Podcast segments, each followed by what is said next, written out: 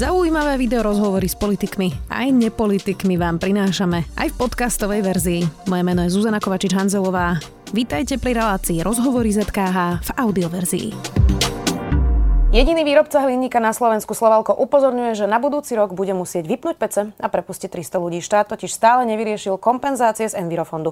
Kým iné štáty v Európe platia v priemere z Envirofondu firmám 19%, minulý rok to u nás boli len 4 a platby nemajú jasné pravidlá. Igor Matovič nás drží ako rukojemníkov, hovorí riaditeľ Slovalka Milan Veselý, ktorý sedí v štúdiu. Sme, vítajte.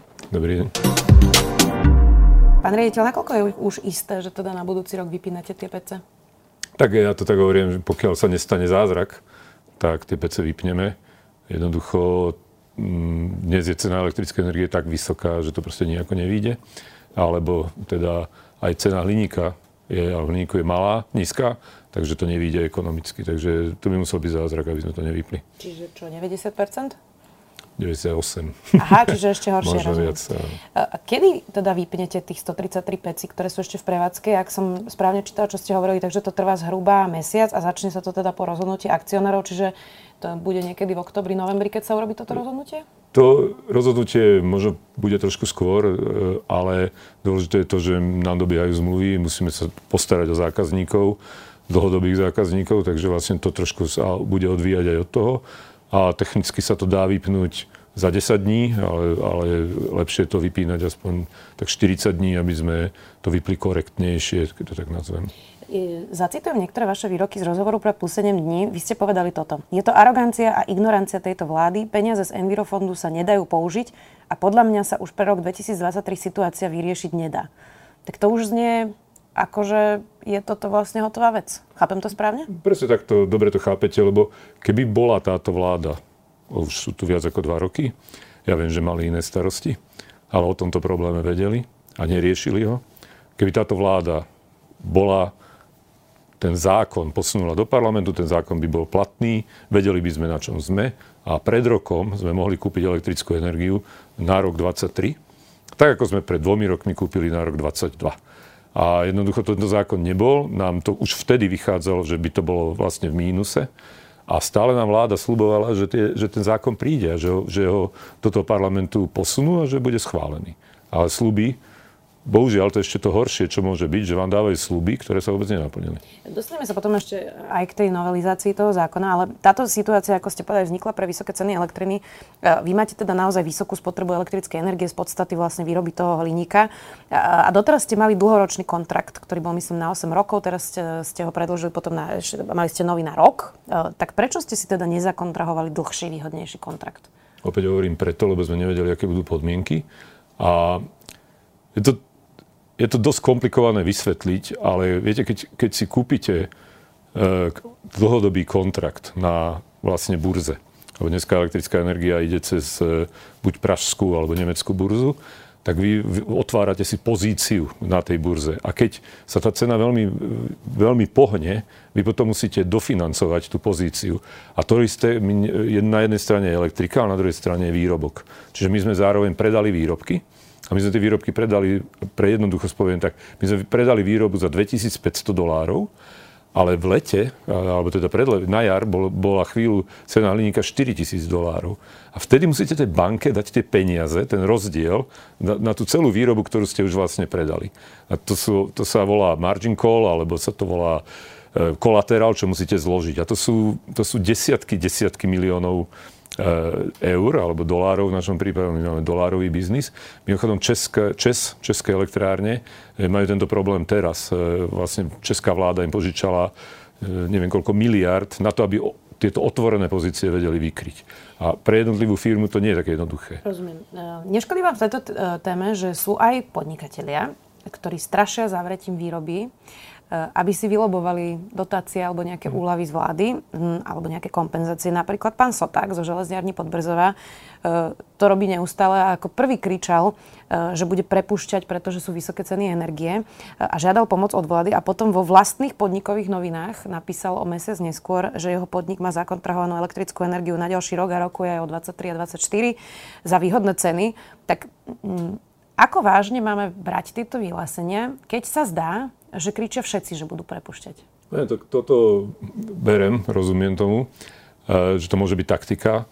Naša taktika vyjednávania bola taká, že my sme potichu jednali s vládou dva roky.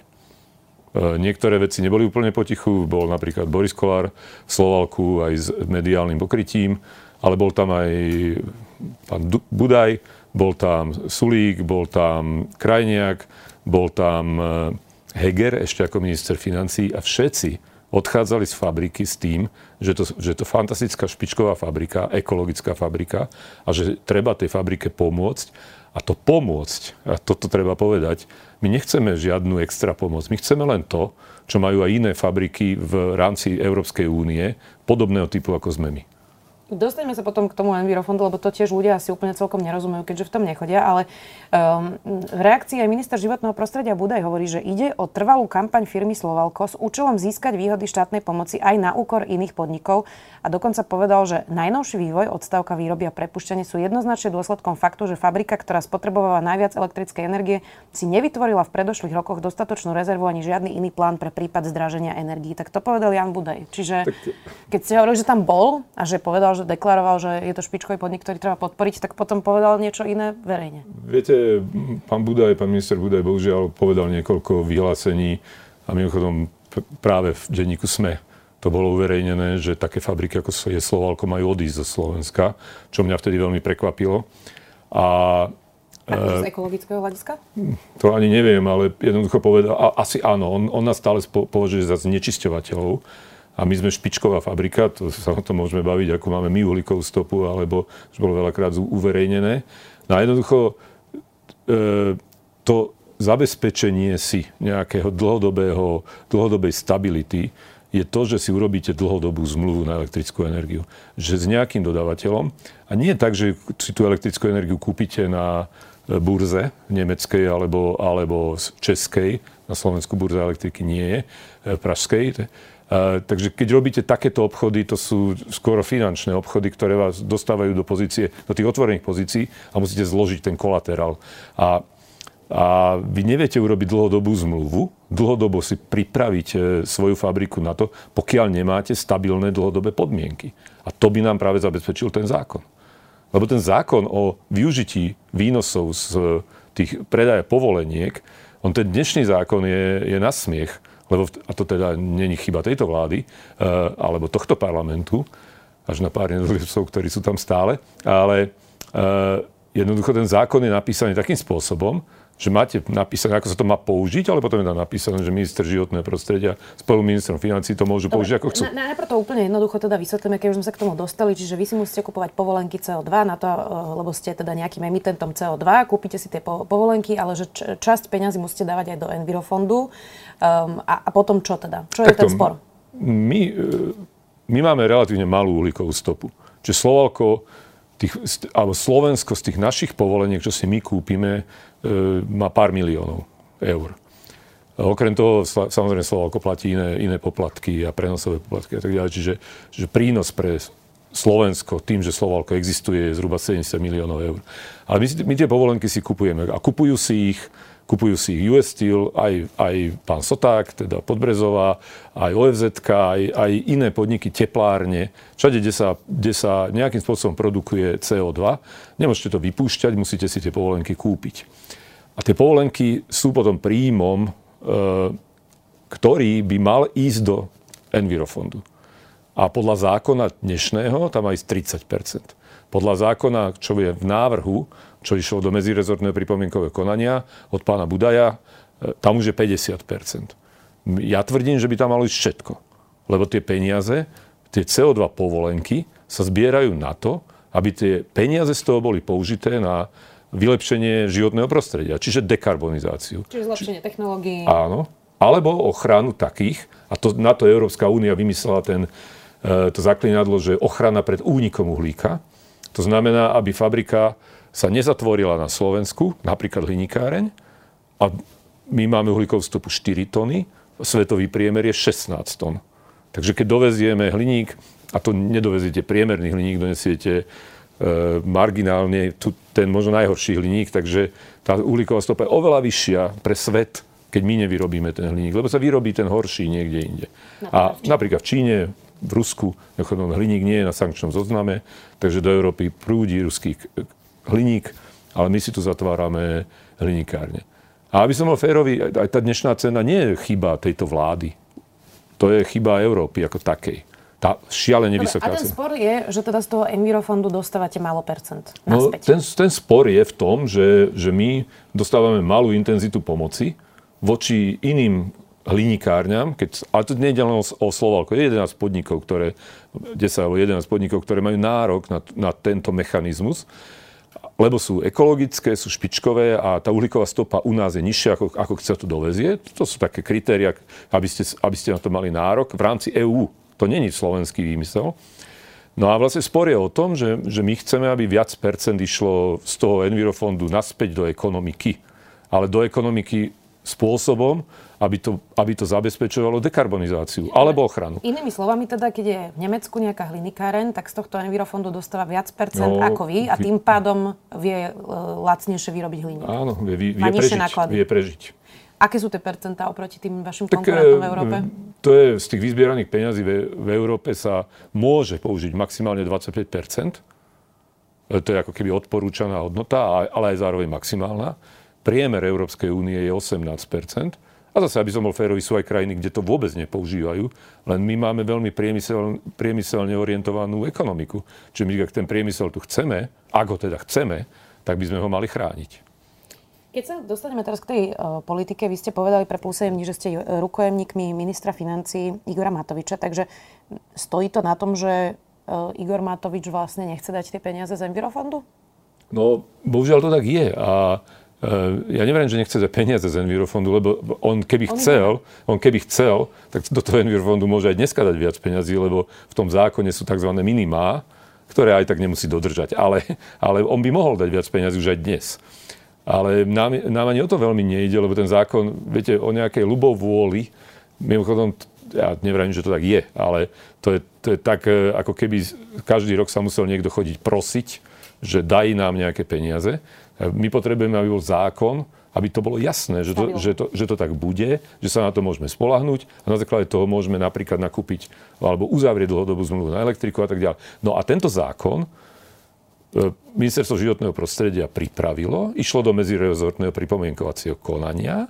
Aj sám Budaj povedal, že tento zákon brzdí e, minister Igor Matovič. A to isté povedal Sulík. Takže ja iba citujem to, čo, čo hovoria títo dvaja ministri, že, že v podstate to stojí na nejakej politickej dohode. Je ten problém, že účtovne síce ten Envirofond je na ministerstve financí, ale že tie peniaze sa použili na niečo iné? Toto je ten problém? Tak e, to je zase tá vec, keď sa bavíme o tom, čo bolo. A e, to nás, ja nechcem povedať, že netrápi, mňa, mňa trápi ako osobu, že tie peniaze neboli použité napríklad na dekarbonizáciu iných projektov a tak ďalej. Ale samozrejme, e, a, a teda aj nás ako ochranu, my sme to vedeli prežiť, lebo sme mali starú zmluvu. Takže nás to až tak veľmi netrápilo. Tento, na tento rok, keď sme si kupovali elektriku, tak sme si, aj sme teda predali výrobu, tak sme boli zhruba na nule. A to sme ešte rátali s tým, že, že dostaneme tú e, nízku, ale obvyklú sumu, ktorú sme dostávali z Envirofondu. A že tak sme si vedeli kúpiť elektriku. Ale na ďalšie roky sme už nevedeli, čo bude, lebo, lebo, lebo ten zákon sa mal novelizovať. Aj mimochodom v rámci EÚ, e, tam je, tam je nutnosť novelizovať ten zákon. A, a neudialo sa to. A mimochodom ešte minister financí, pán Heger, ma ubezpečoval, že ten zákon budú tlačiť, aby, aby išiel do parlamentu, aby sme mali stabilné podmienky, aby sme sa vedeli rozhodnúť. No, že to už bolo pred rokom a pol. Jasné. Lebo už je rok a pol no, premiérom. Viete, ja som sa s politikmi, dnešnými politikmi, a z okolností aj pánom Hegerom, vtedy sme sa príklad v živote videli a ja ho považujem za fajn človeka. Už vtedy som mu rozprával, ešte pred voľbami, keď ešte mali tých málo percent eh, Oľano. A ešte sa smial na tom, keď som hovoril, keď raz budete ministrom, tak nás prídete pozrieť do Slovalka. Aj prišiel ako minister financií. A mesiac potom, ako bol vo vláde. A vtedy sme sa znovu bavili o tom probléme. Bol tam aj štátny Klimek, aj štátny Luboš Vanč... A, a, a, a, a boli, boli tam všetci traja. Potom tam bol Budaj, bol tam Kolár, bol tam Sulík, Sulík tam bol niekto. Všetci vedeli, že toto sa teda môže dva stať. roky, Dobre. viac ako dva roky. Nakoľko do toho vstupuje to, že váš menšinový akcionár je Penta, proti ktorej bojuje Olano a Igor Matovič? Ako, jasne, toto je téma, ktorá, ktorú každý, ktor, na ktorú sa ma veľa ľudí, ľudí pýta. A na toto sa treba spýtať Igora Matoviča. No, ako... pocit z toho je, že toto je nejaký faktor? Ja toto neviem posúdiť. Ja nech, nie, nerád by som sa do tohto púšťal, ale vieme, že však to nie je tajné. Slovalko je vlastnené zhruba 50-50 e, normy a pentov, teda presnejšie to 45 a 55. Penta má 45% A či toto niekomu máta v hlave, ja, ja toto neviem, neviem posúdiť. Je to pravdepodobné z vyjadrení e, Igora Matoviča, ale ja vnímam skôr Igora Matoviča, že bojuje v iných oblastiach s Pentou. Neviem, či aj tu sa mstí, neviem. Mm. Inak krátko pred našim rozhovorom reagoval minister financí a poslal tlačovú správu. Zacitujem ho. Slovalko je aj v súčasnosti výrazným beneficientom energetickej legislatívy, pričom okrem predmetných kompenzácií z Envirofondu má dlhodobo znížené rozhodujúce tarifné poplatky za prenos elektrickej energie. Súčasne je priamo napojené na našu cerskú, cerskú spoločnosť SEPS a nie prostredníctvom distribútora. Zároveň dodávam, že problémy na trhu s hliníkom sú celoeurópske a možnosti Slovenskej republiky v tomto smere sú extrémne limitované. Ministerstvo financí samozrejme ľudsky mrzia individuálne dopady tejto krízy na zamestnanie zamestnancov, avšak v tomto smere zároveň dodávame, že štát nedokáže a nemôže dlhodobo kompenzovať vstupné náklady podnikateľským subjektom. Čo na to hovoríte? A my vôbec nechceme dlhodobo, eh, aby nám pomáhali. My potrebujeme len to, čo je normálne v Európe a čo je mechanizmus, ktorý bol vymyslený Európskou úniou. Lebo na jednej strane sa niečo umelo vymyslelo, že sa predáva ju povolenky CO2. Tie povolenky CO2 zvyšujú cenu elektrickej energie, ktorú my kupujeme a na to je tá kompenzácia, e, aby to sme vlastne nedovysvetlovali, e, že my teda nevypúšťame CO2, ale kupujeme elektrickú energiu, ktorá je zaťažená CO2, aj keď nie tá slovenská, lebo na Slovensku máme jadro. Máme jadro. Takže e, a je, ak to ľudský mrzí, mňa to mrzí tisíckrát viac, lebo ja s tými ľuďmi robím. A je to veľmi veľa ľudí, ktorí prídu o prácu. To nie je len tých, ako mimochodom Budaj povedal, že nejakých 450 ľudí, lebo to sú naviazané, naviazané dodávateľské firmy.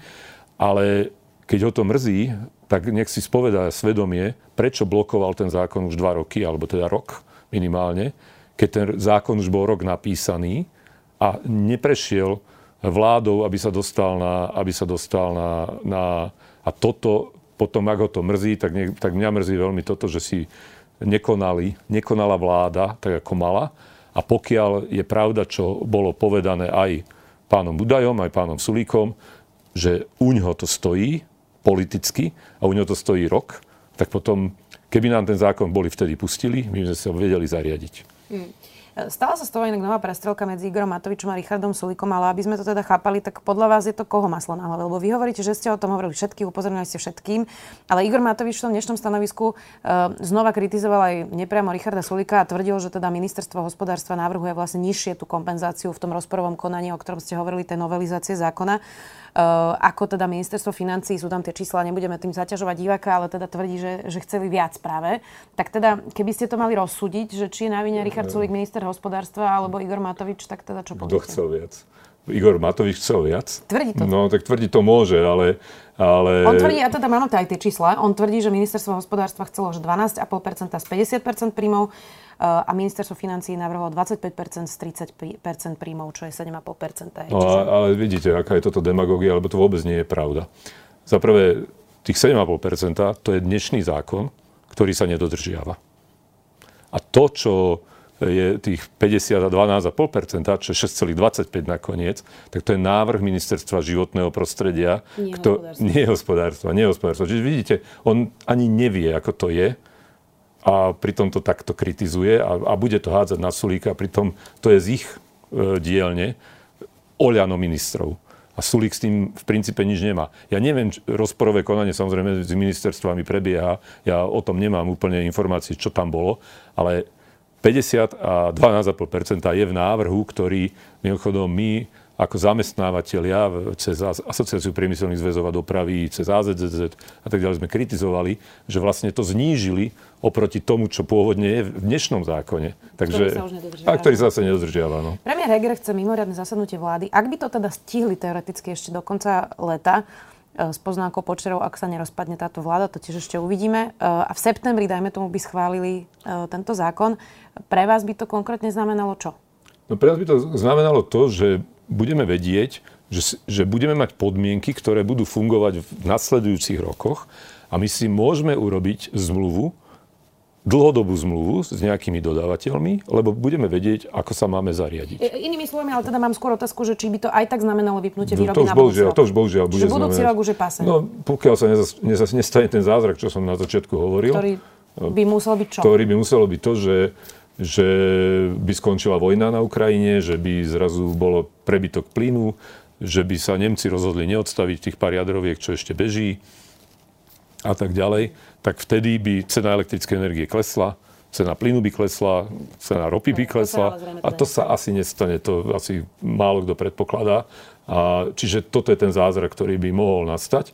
Na druhej strane mohlo by sa aj stať to, že cena hliníka by výrazne stúpla, a len e, historicky bolo blízko 4 tisíc cena maximál dolárov Dneska je všetko v podstate jedno, či je to dolár alebo euro. A my by sme pri tejto cene elektrickej energie by sme potrebovali cenu hliníka niekde na úrovni 6 tisíc dolárov, čo to je zase nonsens. Koľko vás bude stáť rok vypnutých pecí a potom znovu zapínanie? To predpokladám, že nie je zadarmo takýto no, proces, to je dosť komplikované. Nie je to zadarmo, ten reštart tých, my máme 226 pecí, reštart 226 pecí stojí 90 miliónov zhruba eur. To je šialené číslo. To je šialené číslo. A to sa vám oplatí ich teda radšej vypnúť, ako by ste vyrábali? Oplatí, lebo keby sme vyrábali, keby sme dneska kúpili elektriku na budúci rok, tak by sme urobili stratu možno 400-500 miliónov. Uh-huh. Ako, áno, a toto je pravda, že dneska sa už tá elektrika nedá kúpiť, aby sme neurobili takúto šialenú stratu. Ale na konci minulého roka sa dala tá elektrika kúpiť, aby tá strata bola malá. A keby bola tá kompenzácia existovala, tak by sme tú stratu, tak by sme boli možno na nule, tak ako sme si kúpili elektriku na 22. rok. Keby tá kompenzácia existovala. Mm-hmm. Ale potom samozrejme cena už rástla, veď to nie je kvôli vojne, tá cena iba kvôli vojne. Čiže vieme, čo bolo Nord Stream 2 a tak ďalej, čiže to tie, tie hry vysoko. E, to asi nebudeme, alebo ani neviem, čo by sa k tomu dalo povedať. Jednoducho tá, tá geopolitická hra tu existuje a jednoducho tie ceny, ceny elektrickej energie, plynu a ostatných surovín alebo energií išli hore. Takže na to je tá kompenzácia. Mimochodom aj CO2 povolenky pred 4 rokmi stáli 5 eur, dneska stojí 90 eur povolenka. Mm. No, mm, čo by ste povedali človeku, ktorý povie, že no tak to nakúpime v Číne. No a čo? Ten hliník? Mm-hmm. No áno, len e, keď sa tu hráme na to, že chceme dekarbonizovať a že, že hliník e, mi je jedno, e, že s akou uhlíkovou stopou ho kúpim, tak nech sa páči, nech si ho kúpia v Číne. A mm, viete, to je, to je bohužiaľ taká schizofrénia pri mnohých ľudí, že na jednej strane sa tvárime, ako sme ekologickí a potom nám je nakoniec jedno, aké suroviny použijeme. Takže... Eh, ak je to naozaj teda problém s Envirofondom a dotáciami teda práve z neho, tak um, asi by to nemalo byť len o Slovalku, aj keď vy teda predpokladám, že budete prvý, pretože najviac odoberáte tej elektrickej energie, ale teda logicky by sa to teda malo týkať asi viacerých firiem, čiže bude to pokračovať aj s inými? No pozrite sa, jeden taký vypuklý príklad je, uh, všetci sme to zachytili, že US Steel rozmýšľa o dekarbonizácii výroby, výroby uh, ocele. US Steel so svojou energetikou, oni sa aj vyrábajú svoju elektriku. US Steel, ak sa nemýlim, a nerád by som teda, ako chcelo by to preveriť, ale US Steel je najväčší, jednoznačne najväčším emitentom CO2 na Slovensku. Jednoznačne. Oni tiež dostávajú 80% povoleniek zadarmo, čo je tiež kompenzácia. Keby si, keď si predstavíte, že miesto toho, aby ste im ich dali, tak by ste ich predali, tak to sú šialené peniaze, čo by štát získal pri tejto cene ale táto kompenzácia je na celoeurópskej úrovni. Tu máme aj my, aj, aj oceliárne, aj hlinikárne, všade rovnako.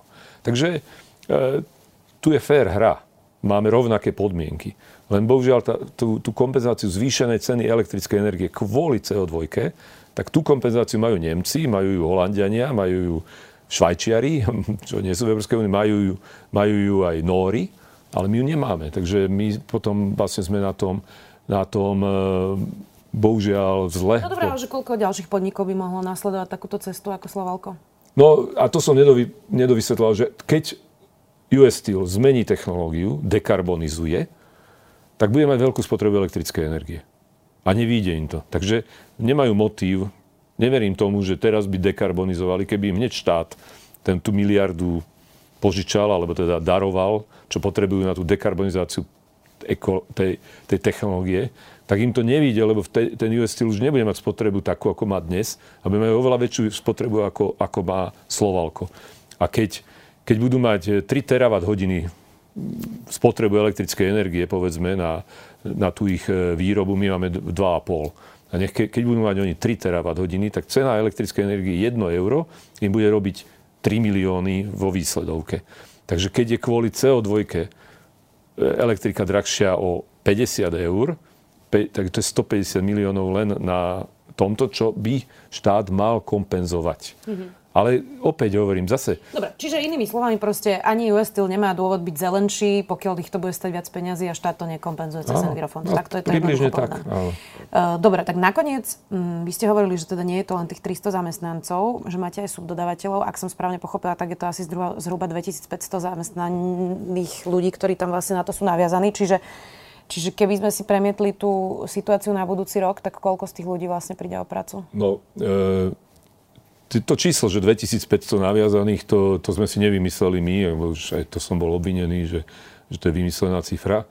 Uh, ono je to dané tým, že my sme vznikli v rámci celého ZSNP veľkej fabriky a my naozaj, my máme len tých ľudí, čo robia vlastne výrobu a špeciálnu údržbu a, a máme tam 10 ITčkárov a proste špeciálne, špeciálne práce, ale my údržbu, dopravu, stráženie, všetky takéto veci nakupujeme a preto tých ľudí je naozaj viac.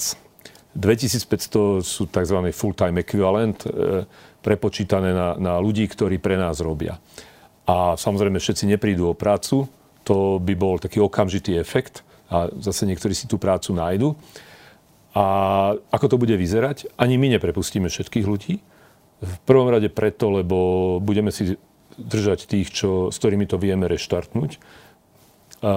Čiže Dru... budete rok, rok radšej dotovať nejaké výplaty, mm. aby tí ľudia neodišli do inej firmy. Napríklad. Pretože sú špecializovaní napríklad, veľmi. Napríklad. A, a takisto u nás, my sme pred mesiacom spustili recyklačnú linku, alebo teda pretavovaciu linku. Tá bude bežať. Na to treba určitý počet ľudí. A okrem toho samozrejme ostávajú nám také tie podporné, podporné procesy od účtovníctva, čo máme pár účtovníčiek a a bude IT ďalej bežať. Dobre, tak si na, dobre, skúsme si teraz vlastne na, na, ukázať ako keby ten najpozitívnejší scénar v, to, v tejto situácii a to teda, že by v septembri e, naozaj parlament rýchlo schválil tú, tú novelu a už by ste sa vedeli zariadiť. Hm. Takže z tých 300 ľudí a plus tých 2500, ktorí vám subkontrahujú vlastne nejaké ďalšie veci, tak, tak e, koľko by vlastne prišlo o prácu a koľko by ste si vedeli ponechať aspoň na ten rok a potom teda znova reštartovať výrobu? Ako, keď to zjednoduším, tak všetkých. By ste si nechali? Áno. Keby to bol rok, tak si necháme všetkých. Ako jednoznačne. My už dnes bežíme na 60% kapacity a neprepustili sme ani jedného človeka. Čiže prístup majiteľov je v tomto smere jednoznačný. Oni si vážia, čo tí ľudia pre nich urobili za tie roky a není tu žiadna chamtivosť, ako si niekto myslí. A jednoducho tá fabrika, tí, tí, ľudia, tí ľudia robia to, že tá fabrika je špičková na tej istej technológii, taká istá technológia je na niektorých, niekoľkých miestach na svete. Nikto nedosahuje tak dobré výsledky ako my. A hovoria to sami Nóri. Je to norská technológia. Dobre, čiže tých 300 ľudí majú v rukách poslanci parlamentu? 300 mm, plus. Lebo ja keď sa rozprávam s ďalšími našimi dodávateľmi, to oni mi takisto hovoria, že okamžite budú prepušťať aj oni, ako náhle zistia, že tá práca nie je. Budeme to samozrejme sledovať, budeme sa na to pýtať aj politikov. Ďakujem veľmi pekne, že ste si našli čas. Riaditeľ Slovalka, Milan Veselý, ďakujem. Ďakujem. Počúvali ste podcastovú verziu relácie Rozhovory ZKH. Už tradične nás nájdete na streamovacích službách, vo vašich domácich asistentoch, na Sme.sk, v sekcii Sme video a samozrejme aj na našom YouTube kanáli Denníka Sme. Ďakujeme. Moje meno je Nikola Šuliková Bajánová a okrem Dobrého rána v denníku sme pripravujem aj ekonomický podcast Index. Snažím sa v ňom na zložité otázky, či už o biznise, štáte alebo osobných financiách, hľadať zrozumiteľné odpovede. Budem rada, ak sa ku mne každý štvrtok pridáte. Index nájdete vo všetkých podcastových aplikáciách, ako aj na stránke www.sme.sk.